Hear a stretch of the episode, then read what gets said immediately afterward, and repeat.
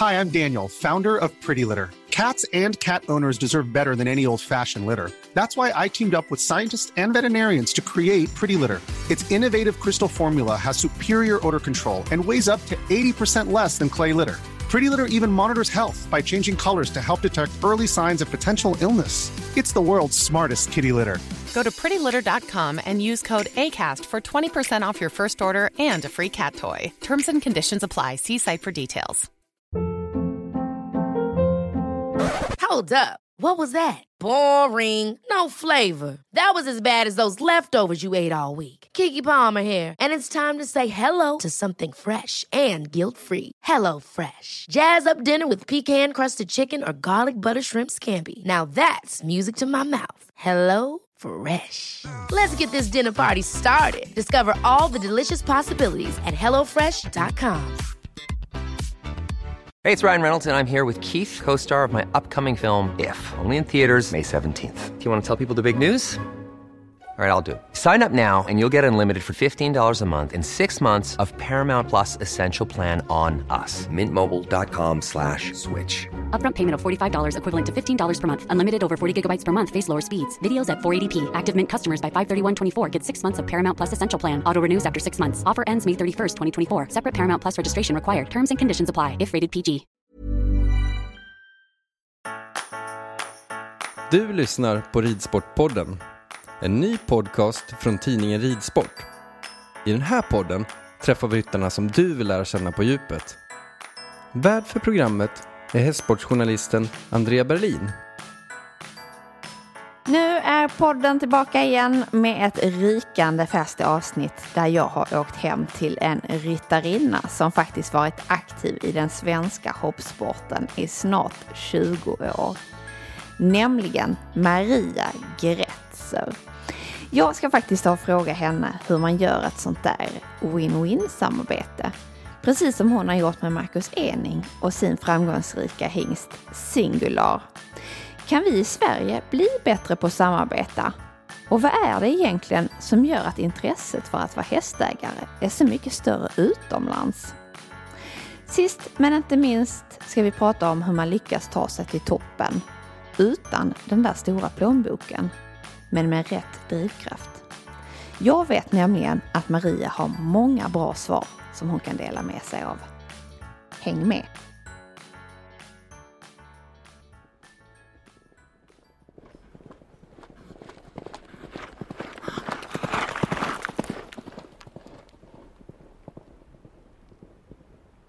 Hej Maria, välkommen till podden.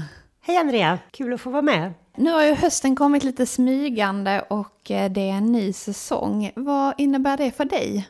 Jag har förstått att du har i princip lagt tävlandet lite på hyllan. Ja, unghästar tävlar jag ju så mycket som jag hinner med.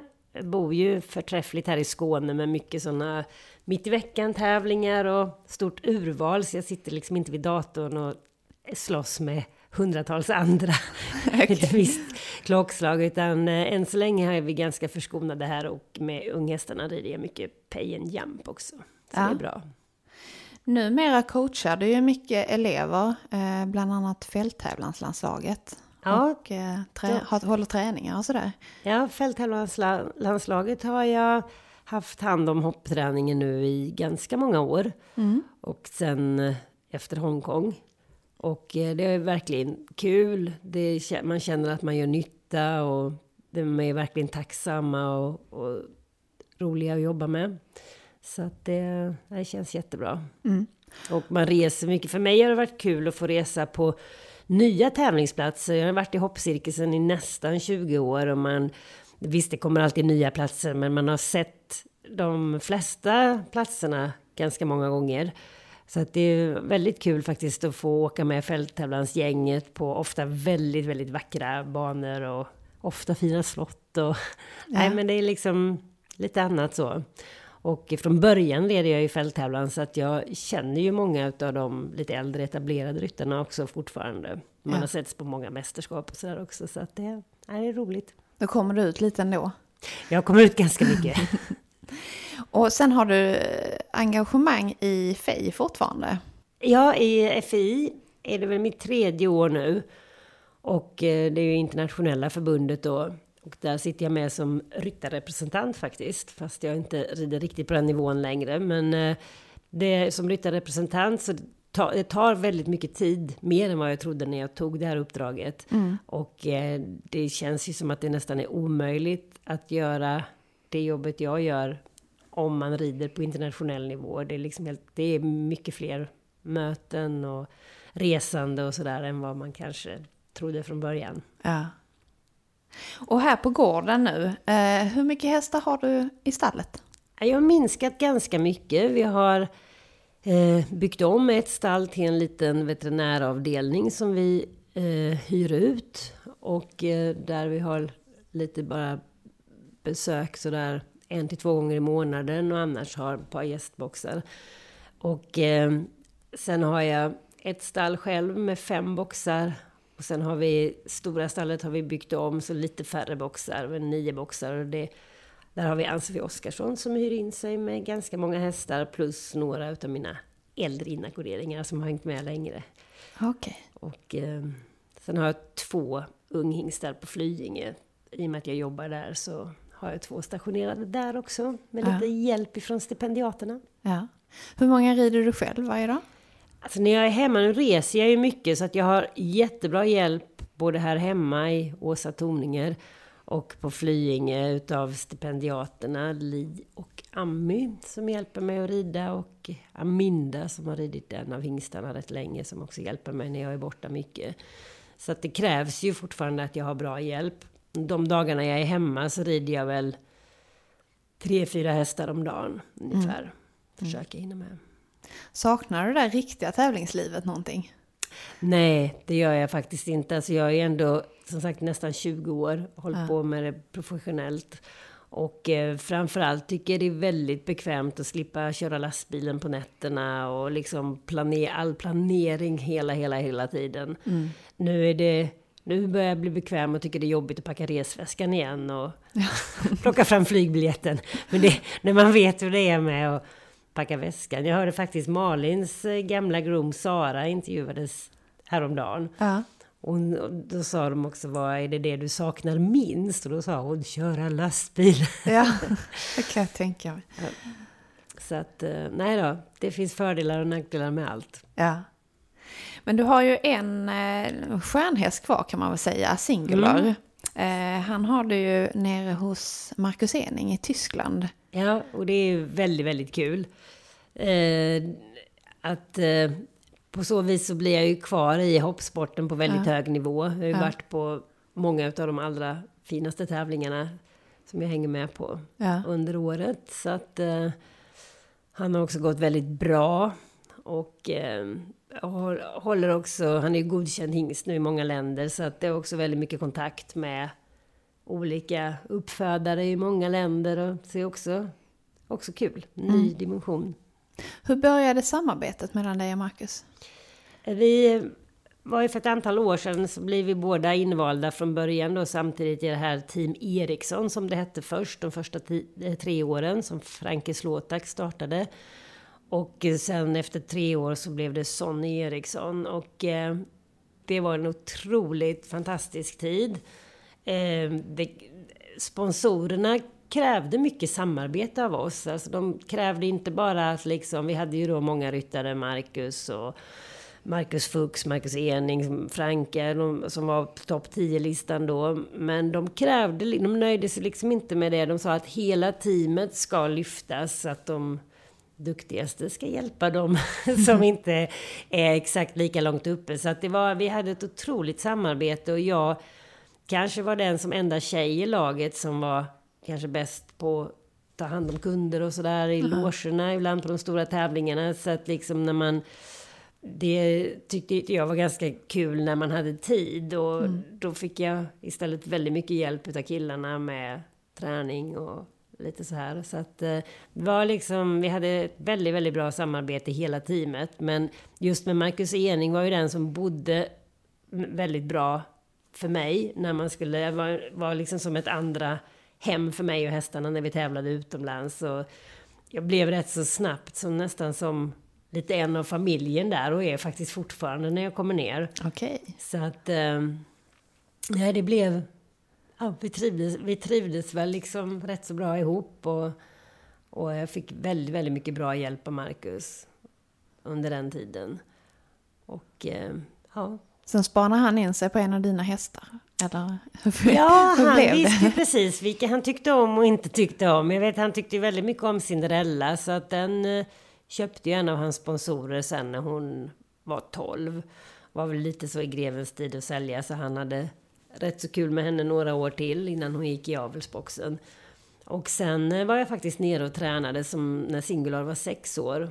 Och då hann jag inte bara ta ett par småskutt, så sa han... Den vill jag ha. Oj då. Vad bra betyg. Att, ja, det var bra betyg. Så jag frågade väl honom lite grann om det var liksom allvar i det. Och Marcus mm. är ju ofta ganska allvarlig. Ja. Så att uh, han tittade lite frågande på mig, som han var helt... Att det var ju självklart att det var allvar. Ja.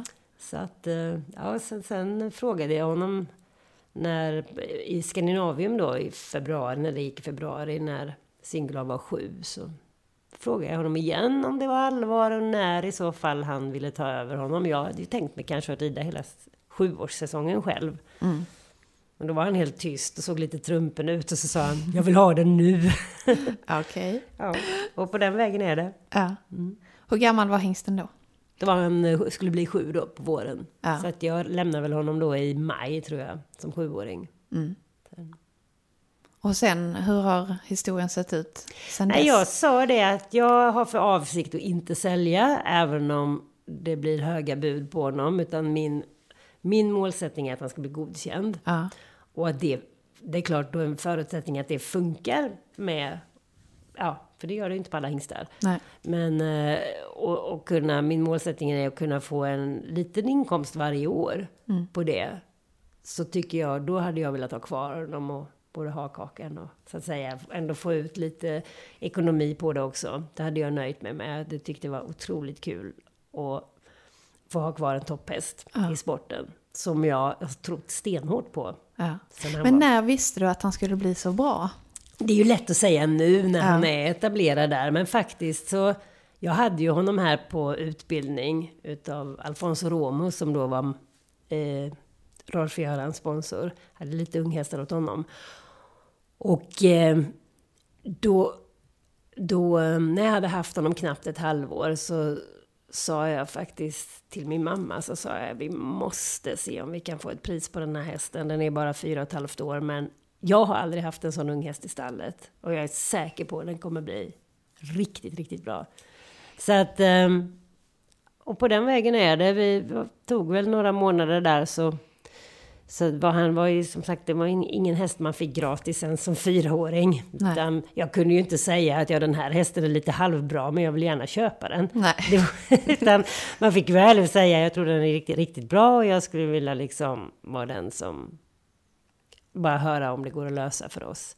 Ja. Och jag kunde inte lösa det själv riktigt, men jag fick eh, tvinga mamma in i en liten bit av hästen och det är hon rätt så glad för idag. Okej, så ni äger den, äger familjen?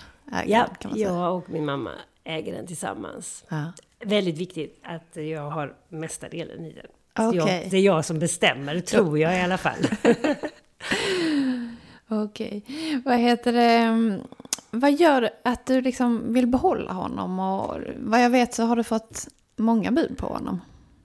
Ja, nej men alltså jag, dels är jag så otroligt fäst vid den här hästen. Den är, han, är, han är från början grymt, eh, om man kan säga det, han är grymt smart. Alltså det är, han ger en väldigt, väldigt kontakt. Och det säger ju hästskötaren och Marcus fortfarande när jag kommer ner. Alltså det syns att han känner igen en. Och, mm. Så att eh, det är väl det här att man har... Det var ju en chansning och en satsning med en så ung häst. Och jag, just det här att jag har trott på honom så... stenhårt och det är få hästar som har kommit mig så nära fast jag inte har tagit honom nu hela vägen själv utan mm. men eh, jag kan ju lite sådär tycka ibland kan man drömma och tycka att den dagen man får hem honom när han har tävlat klart att man liksom mm. det ska också bli jättekul ja. Alltså jag är så otroligt fäst vid honom ja. Så att eh, jag tycker han är han är den hästen. Jag har all, som sagt aldrig haft någonting liknande i stallet. Och jag har honom inte i stallet nu, men han är fortfarande min. Ja. Och, vad äh, tänker du då om framtiden när du drömmer dig bort? Nej, men det, självklart så hoppas jag ju att han ska få hålla länge och mm. få vara med eh, några år framåt här nu. Men eh, sen är det ju kul att hoppas att han... Nu har ju fölen visat sig jättefina. Mm. Ja, men alltså än så länge. Sen ska de ju prestera också, så att man får ju hoppas att det fortsätter och så att han är, så att han också är efterfrågad i aveln under under några år framåt. Ja. Så hade ju det varit jättekul att fortsätta med det sen när lite när han har passerat tävlingsåldern, så att säga. Ja. Du beskriver ju Marcus och din situation lite som en win-win. Eh, där du hjälper honom med två unghästar och han har Singular mm. hos sig. Det var ju lite det här med hur vi skulle lösa ekonomin, för jag sa att ja, möjligtvis sen när han, om han blir berömd och, och betäcker mycket, att man skulle kunna betala för honom. Men jag sa då i början, så sa jag, hur löser vi det, sa Marcus, jag kan ju inte heller rida gratis även om Nej. han ville ha hästen. De sa att jag har inte, jag vet ju vad det kostar mm. med hos en, en av världens bästa ryttare. Så jag sa det att kan vi lösa det med någon form av att jag hjälper dig med någon unghästar, eller om du kan tänka dig någonting sånt. Mm. Och det nappade han direkt på. Så att eh, ända sedan vi började så har jag haft två unghästar. De första två lämnades hem förra året och då fick jag två nya. Ja. Och eh, det är kul. Ja. Men ni skriver inga kontrakt och ni har bara ett muntligt avtal? Och... Ja, alltså det är lite, jag vet att Marcus har väl också, jag har väl också blivit lite bränd genom åren. Man har haft, man tror att man har haft några bra kontrakt och det liksom inte funkat i alla fall, eller sådär. Nej. Så att eh, vi tycker väl än så länge att vi har känt varandra länge, vi litar på varandra och vi, vi är absolut ganska olika personer. Jag pratar mycket, Marcus pratar lite. Men samtidigt så har vi liksom lite lika i det här att vi sitter inte och, vi tycker det är skönt att inte peta ner. Nu har jag skott dina hästar så många mm. gånger och du har gjort det här. Utan vi tycker man ser på det i stora drag och liksom det mm. funkar, ja, funkar bra så, så att man inte behöver det här sitta och plita ner i siffror precis hela tiden. Ja, precis. Utan... Eh, Tror du att vi i Sverige generellt skulle kunna bli bättre på att göra sådana här samarbeten och som gynnar båda parter istället för att kanske köpa och sälja hästar? Ja, det tror jag. Det finns ju, det finns ju hur många lösningar som helst. Mm. Absolut. Jag vet, jag hade ju till någon hästägare som i alla fall också sådär, det var ju inte... Som fick ta liksom att jag hade någon unghäst på lösdrift eller sådär. Mm. Det var alltid, alltid något liksom. Mm. Och så så att det f- finns ju säkert många uppfödare som är, är duktiga som kanske skulle kunna göra några sådana lösningar. Mm. Det... För det är väl vanligare mm. utomlands egentligen att man tar hjälp av varandra och man byter hästar och man skiftar ryttare och man...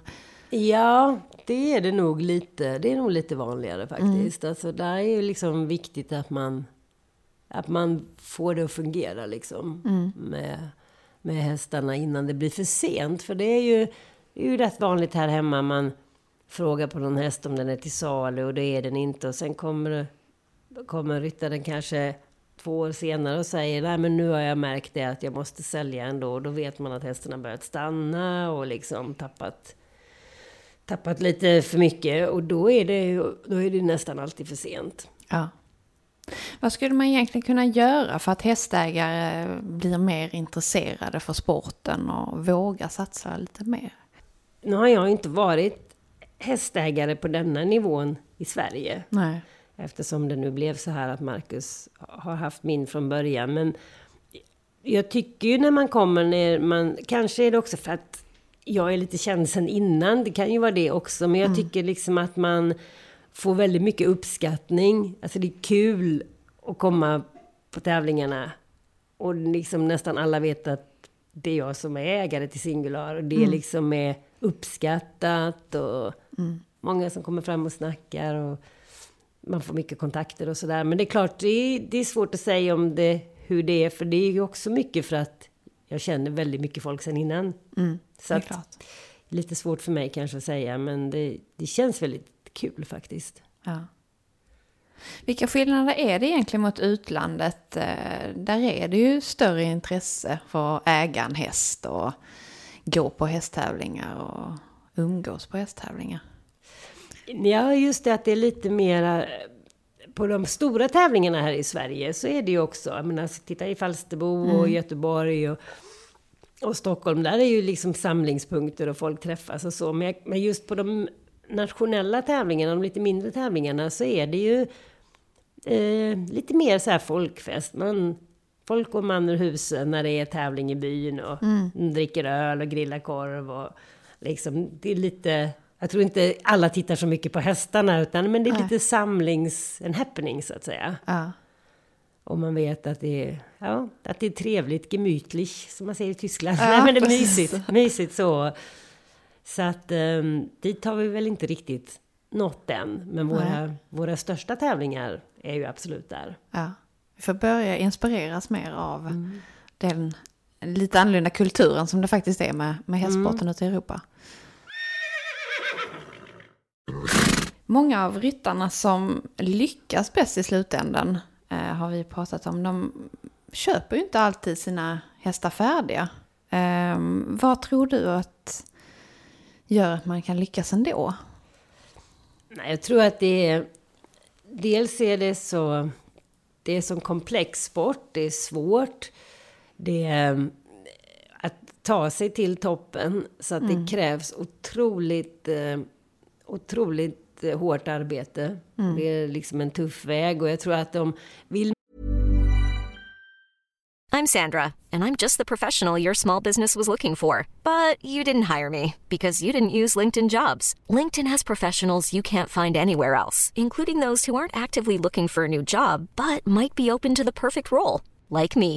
In a given month, over seventy percent of LinkedIn users don't visit other leading job sites. So if you're not looking on LinkedIn, you'll miss out on great candidates, like Sandra. Start hiring professionals like a professional. Post your free job on linkedin.com slash achieve today. Ever catch yourself eating the same flavorless dinner three days in a row? Dreaming of something better? Well, HelloFresh is your guilt-free dream come true, baby. It's me, Keke Palmer. Let's wake up those taste buds with hot, juicy pecan-crusted chicken or garlic butter shrimp scampi. Mm. Hello Fresh.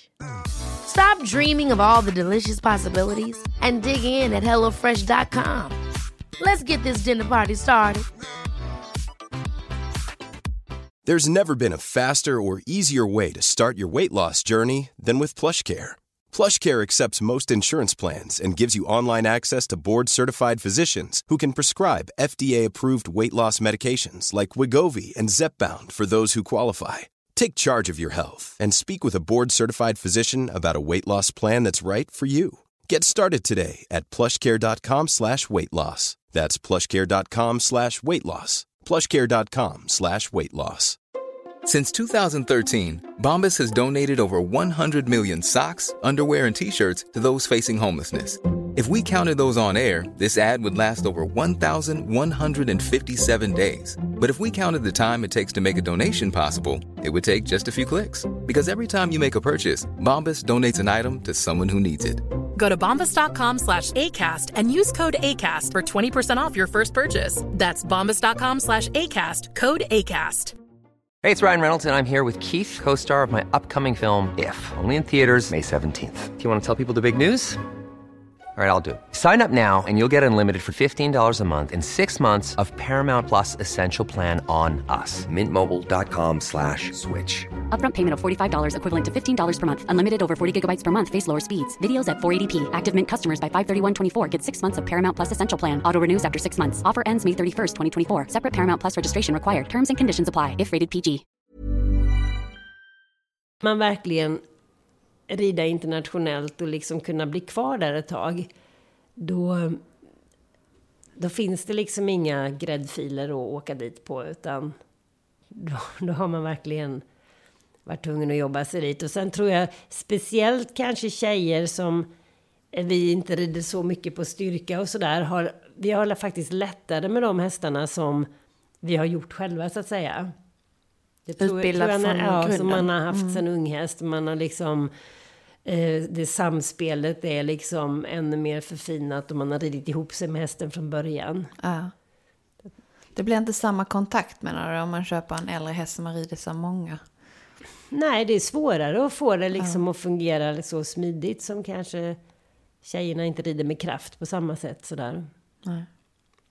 Du har ju några inspirerande historier, vet jag, om bland annat Nicole Persson som har tagit sig ner till Marcus Ehning som du hjälpte. Ja, alltså Nicole är ju härifrån Skåne och hennes föräldrar är ju hästuppfödare och har mycket hästar och på gård här ute. Men för den sakens skull hade ju hon någon red en trettio hoppning, kanske någon en trettiofem och liksom helt på helt normal nivå. Mm. Alltså verkligen, det var ingen, ingen vinnare sådär eller som man tyckte var någon extra talang. Men hon hade, hade ju en vilja utav stål. Ja. Alltså verkligen, det märkte man. Hon tränade lite för mig emellanåt och innan jag hjälpte henne att komma ner till Marcus. Mm. Och att hon hade en otrolig driv, det märkte man ju. Ja. Annars är jag lite skeptisk. Det är ju inte att jag vill skicka ner med vem som helst. För man är ju lite orolig för om det, om det inte funkar så är det jag som står där och känner ja, mig dum, om man säger så. Ja. Men, men med Nicole så visste jag nog att hon, jag sa, jädrar, om du kommer hem, hem inom ett år så kommer jag aldrig mer prata med dig. Oj då. Så att, ja. Och det funkade. Ja, men det är just att hålla ut. Det sa hon nu också. Mm. Vi pratade i Münster nu förra helgen på ja. tävling. Och sa, herregud, nu har hon startat eget. Hon är ihop med en av beridarna hos Lutger eh, Beerbaum. Och eh, så hon har eget stall, öppnat eget stall och hyr in sig i närheten utav Risenbäck. Så hon har flyttat ifrån Marcus och Johannes då, som hon jobbar för innan. Men ja. hon var väl där i alla fall fyra, fem år tror jag. Mm. Och startat eget och har hästägare, svårklasshästar och var jätteframgångsrik nu i Münster med placeringar i stort sett i varenda klass. Väldigt, väldigt kul att se henne att det har lyckats så bra. Mm.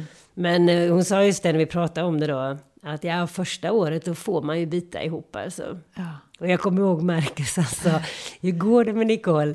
Jo, det går bra, men så fort vi ska träna så... Och jag säger något så gråter hon alltid. Så det är ju så, alltså det är inte det här. Nej. Det är lite mer utomlands, lite tuffare tag och det är inte det här att det ska vara så tillrättalagt och psykologiskt och, utan det är lite mer pang på. Nej, det är fräckt att säga att man ska åka dit och att man har åkt dit och man är där, men mm. sen är det en tuff väg. Ja, det är det. Det är det, så att, och det, men har man kommit i mig, kommer jag ihåg från min egen, egna tre år i Tyskland. Jag åkte mm. när jag var femton. Att det, var, det är det första året som är det tuffa. Ja. Alltså att komma igenom det, komma in i tempot som är ett helt annat tempo. Det är liksom mycket mindre egen tid som det så fint heter nu. Ja. Och sådär. Utan det är liksom jobba, äta, sova, komma in liksom i det, det professionella och liksom och lite mera. Det är inte så mycket stryka medhårs och man ska ha samtal om man mår dåligt och sådär. Det finns ju liksom inte på kartan. Nej. Utan det, det gäller liksom själv att ta sig igenom det. Och sen tyckte jag ju att bara man... Jag så hade ju lite nedräkning själv till jag var klar med mitt det här året. Man räknade nästan dagarna. Och sen helt plötsligt när det året var över och man liksom skulle kunna åka hem. För jag hade satt mig för att vara ett år, absolut inte mindre. Nej. Då helt plötsligt... Så var det rätt så kul. Man fick lite bättre hästar. Man fick göra lite mer tävlingar. Och man fick hoppa lite mer. Och så helt plötsligt så ville man inte åka hem. Nej.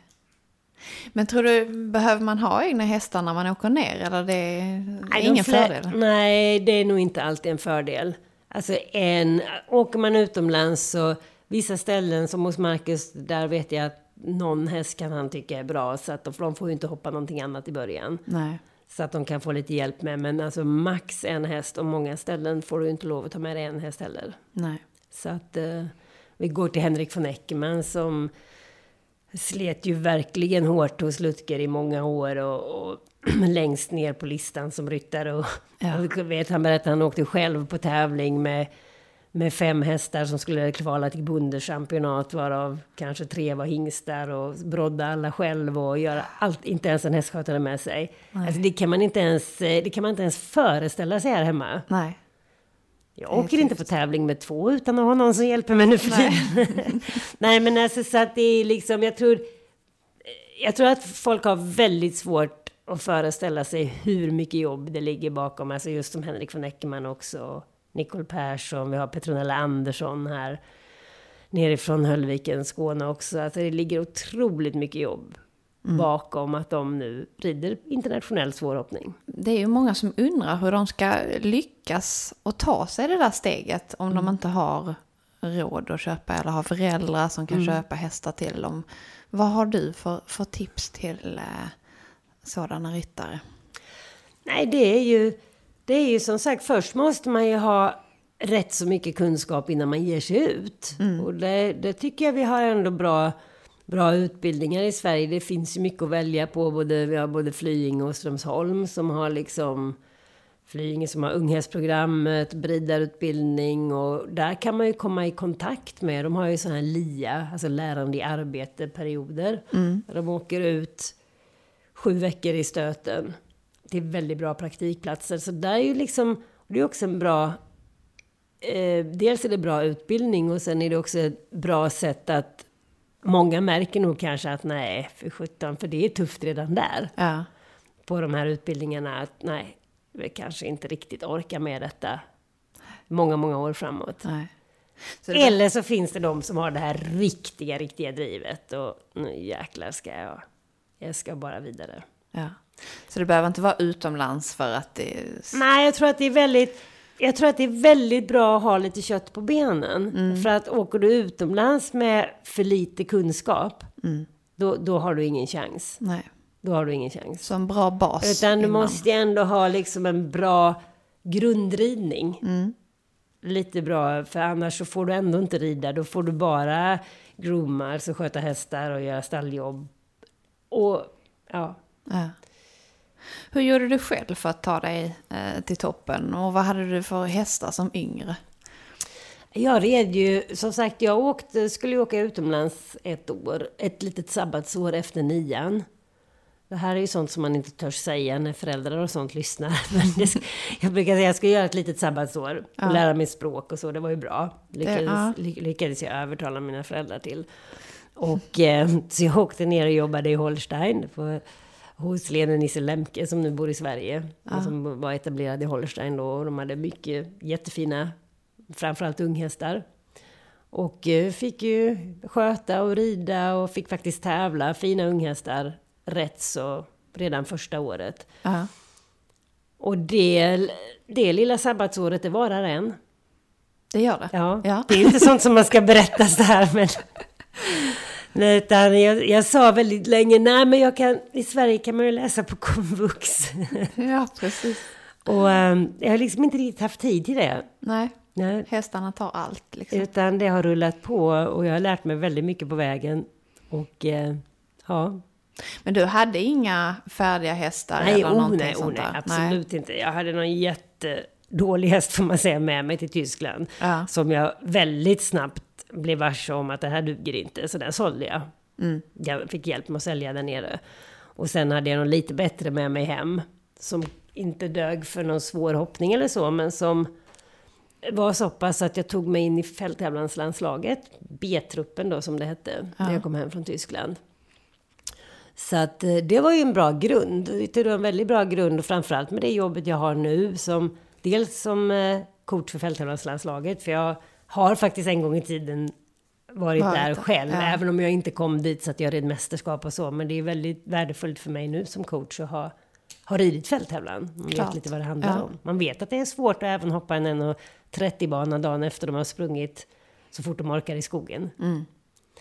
Och, nej, och sen är det även bra för mig som lärare på Flyinge att ha...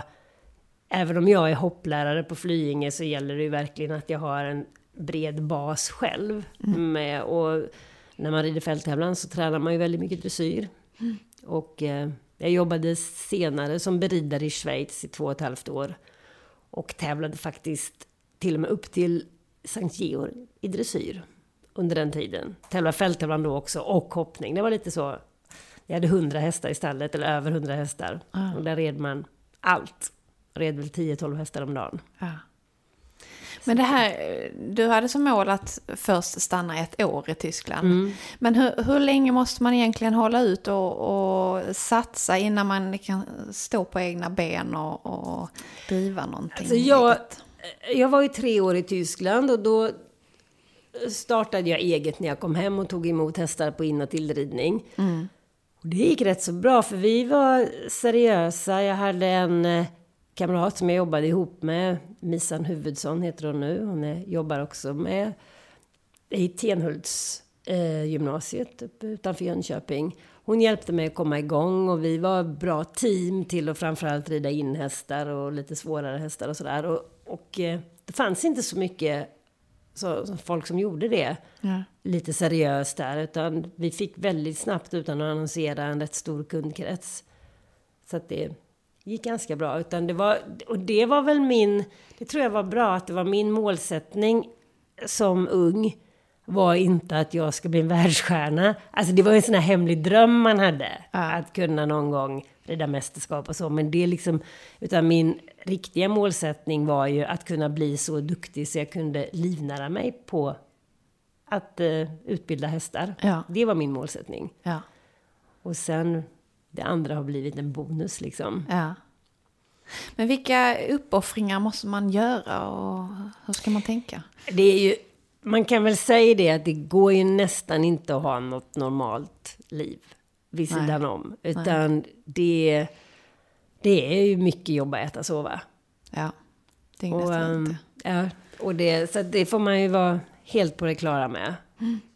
Så att det där och med massa fria helger och göra mysiga saker och sådär. Det, det existerar fortfarande inte så mycket för mig. Även om det är lite, lite, lite, lite oftare än förr. Men eh, det är ju ett speciellt, väldigt speciellt sätt att leva. Ja. Tycker du be- man behöver en eh, proffscoach när man eh, tävlar? Det är säkert bra om man har det. Men, men det är inget måste. Det är inget men, som du har liksom alltså, haft. Framförallt tycker jag, jag tror nog att det är bra också på, på tävling att man måste, till tjuven och sist är man själv på banan, man ska lära sig mm. ett bra system, man, ska, man kan gärna ha, ha hjälp någon gång så att man vet hur man ska hoppa fram och lösa eventuella problem om det händer någonting. Så det kan ju vara bra att ha liksom haft med någon några gånger. Sen tror jag att, att man måste lära sig att stå på egna ben. Man ska ha liksom en bra tränare, att man har liksom ett bra system. Men, men att bli lite till det här amerikanska systemet där man har någon med jämt så man liksom är lite handlingsförlamad och man är själv, det funkar säkert för vissa som kan och har råd till det, men jag tror inte liksom att det passade generellt det svenska. Nej. Utan att man liksom har bra träning och, och rådgivning. Och liksom absolut att det är en fördel att på någon tävling ha med någon som ser att hoppsan, går det till så här på framhoppningen? det, kan, ja. det kan ju vara, vara bra, men att, jag tror ju att man måste lära sig att tänka själv och, ja. och ha lite klart för sig hur man går tillväga. Har du själv haft någon speciell person som har varit med dig hela tiden och hjälpt dig? Ja, alltså när, när jag kom upp i internationell hoppning på min första bästa häst och mak och vill. Mm. Det var ju faktiskt Ann-Katrin Karlsson som nu är min chef kan man säga på Berida-programmet. Ja. Som är, jobbar på Flygänge, är hästchef där och, och ansvarig för Berida-programmet. Um, hon var ju med mig på alla internationella tävlingar under första åren. Det var ju inte för att hon var tränare utan hon var ju redan då mer en kompis. Men hon, hon hade jobbat utomlands och varit i liknande system som jag hade varit i. Jag kom ju då från Paulweier i Schweiz med liksom lite klassisk skolning och lite åt det tyska hållet. Och Ann-Katrin hade varit utan, hon hade varit i Tyskland i fem år och också var inne i det systemet. Så det passade väldigt bra. Alltså jag kände mig hemma när hon, det funkade inte med Mokovill, var rätt svår att rida och det funkade inte de första åren med henne som unghäst. Hon var liksom väldigt, jag hade svårt att kunna rida henne bra. Mm. Och märkte direkt att vi, eh, Ankan som hon kallas jag, pratar samma språk. Så mm. att, eh, hon var med mycket de första åren. Ja. Och sen så efter det så har jag som sagt var mer och mer när man kom i Eriksson-teamet sen, medan Ann-Katrin kunde heller inte följa med alltid och så, utan det var ju ofta man var själv också. Mm. Och sen eh, har jag haft mycket hjälp av Marcus, men som sagt inte på framhoppning och sånt, men i träning och man, taktiker och ja. Sådär. Tror du det är tuffare idag i hästbranschen än för tjugo år sedan? Ja, det är många fler. Alltså det har ju blivit mycket, mycket, mycket fler ryttare som slåss om att få komma på bra tävlingar. Slåss om att hitta bra hästar. Slåss ja. Om att hitta sponsorer. Alltså det är ju så att å ena sidan är det väldigt bra för att det har blivit mycket, mycket mera eh, att ryttarna ser sig som idrottsmän. Det är mycket mm. mer. Förut hade vi ju lite som... som eh, ryttade liksom för tjugo år sedan. Det var rätt mycket partajande på tävlingarna och, och lite sådär. Den ja. Kulturen är ju i stort sett helt borta. Ja. Utan det är väldigt seriöst nu. Därför att, därför att det är det som rör sig om så mycket mer pengar idag. Och ja. eh, gentemot hästägare. Och det går liksom inte att slarva bort någonting utan... Nej. Jag hörde ju det från Ludger Berber om att han, han skippar hellre baren på kvällen mm. och sen går han upp på löpbandet morgonen mm. och, och tränar istället. Mm. Och det var ju även nu när jag var i, i Aachen på Europamästerskapen, jobbade för radio, för Sveriges Radio. Bodde jag på samma hotell som flera av de bättre dressyrryttarna mm. de första veckan. Och eh, där på morgonen i hissen så var ju på högsta våningen var det ju något gym. Och mm. där såg man ju flera utav äm, dressyrryttarna som kom ifrån gymmet och liksom i hissen då och åkte ner och by- eller åkte kanske till rummet och bytte om och sen till frukost ja. Och så. Så det är ju mycket, mycket mer än, än förr. Och jag menar, jag försöker själv ibland hinna in, just när man bor på hotell så har man kanske ofta in, äm, har tillgång till något gym. Mm. Och äh, när man är där så är man ju, ser man ju alltid ryttare som man känner. Mm. Är det för att man ska vara mer i form för ja. Att kunna prestera bättre? Absolut. Och... Jag tror också det att eh, i våran sport så blir man ju... Det är ju sällan att du är väldigt duktig när du är tjugofem. Och tjugofem-åringar tycker inte de behöver ja, träna något mer än att rida. För de är ju så smidiga och atletiska ännu så länge. Men alltså du, i våran sport så, jag menar, titta på Roff. Det är liksom många som är runt femtio-strecket. Och även liksom, jag menar, så här, du är trettiofem fyrtio så känner du. Mm. Börjar få krämpor och mm. kanske några gamla skador och sådär. Så att det har ju blivit väldigt etablerat att många måste ha märkt att de måste hålla sig i form. Och en sån som Roff har ju också sagt det att hade jag vetat vad jag vet idag så hade jag börjat träna mig själv lite tidigare. Det har han sagt. Ja, mm. Men man, man, han har ju jobbat otroligt hårt i sitt liv så då mm. har man inte prioriterat, för tiden finns inte. Nej. Utan man måste prioritera tiden. Ja. Har du några drömmar som du inte har uppfyllt ännu? en, en, en sån där dröm, det är väl liksom... Det, det är väl fortfarande mästerskapsmedalj som jag inte kommer att ta själv, men Nej. Som man ju har en dröm om att ens häst ska göra. Ja. Men det tycker jag att jag har uppnått så otroligt mycket ändå, så att det är liksom bara för att det är kul och lite det bonus. Är kul att fantisera för ja. Någonting. Men jag tycker jag har verkligen fått enormt mycket ut av de hästarna som jag har haft sedan de var unga. Ja. Flera stycken, och utav sporten överhuvudtaget har gett mig, jag hoppas att jag kan ge mycket till många ryttare. Men jag tycker att sporten har gett mig så otroligt mycket. Och resa, sett, ja, man får resa över hela världen och gör fortfarande. Så jag reser ju nästan mer än någonsin nu. Ja, det är kul. Så att, nej, det är fantastiskt. Ja. Jag tackar så jättemycket Maria för att jag får komma hit. Och vi har pratat om intressanta ämnen och höra dina åsikter om ridsporten idag och dina erfarenheter.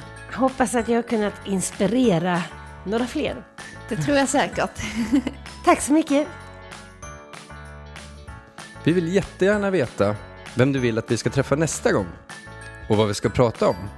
Maila till oss på podden snabel-a tidningen ridsport punkt se. Programmet producerades av Lavaletto.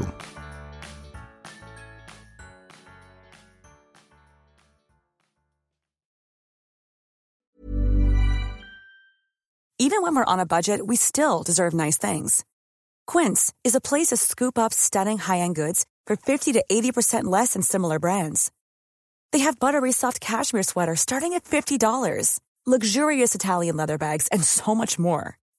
Plus, Quince only works with factories that use safe, ethical, and responsible manufacturing.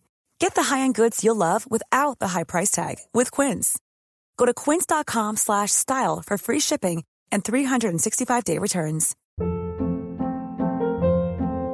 Hold up. What was that? Boring. No flavor. That was as bad as those leftovers you ate all week. Keke Palmer here. And it's time to say hello to something fresh and guilt-free. Hello Fresh. Jazz up dinner with pecan-crusted chicken or garlic butter shrimp scampi. Now that's music to my mouth. Hello Fresh. Let's get this dinner party started. Discover all the delicious possibilities at hello fresh dot com. Hey, it's Paige DeSorbo from Giggly Squad. High quality fashion without the price tag. Say hello to Quince. I'm snagging high-end essentials like cozy cashmere sweaters, sleek leather jackets, fine jewelry, and so much more. With Quince being fifty to eighty percent less than similar brands.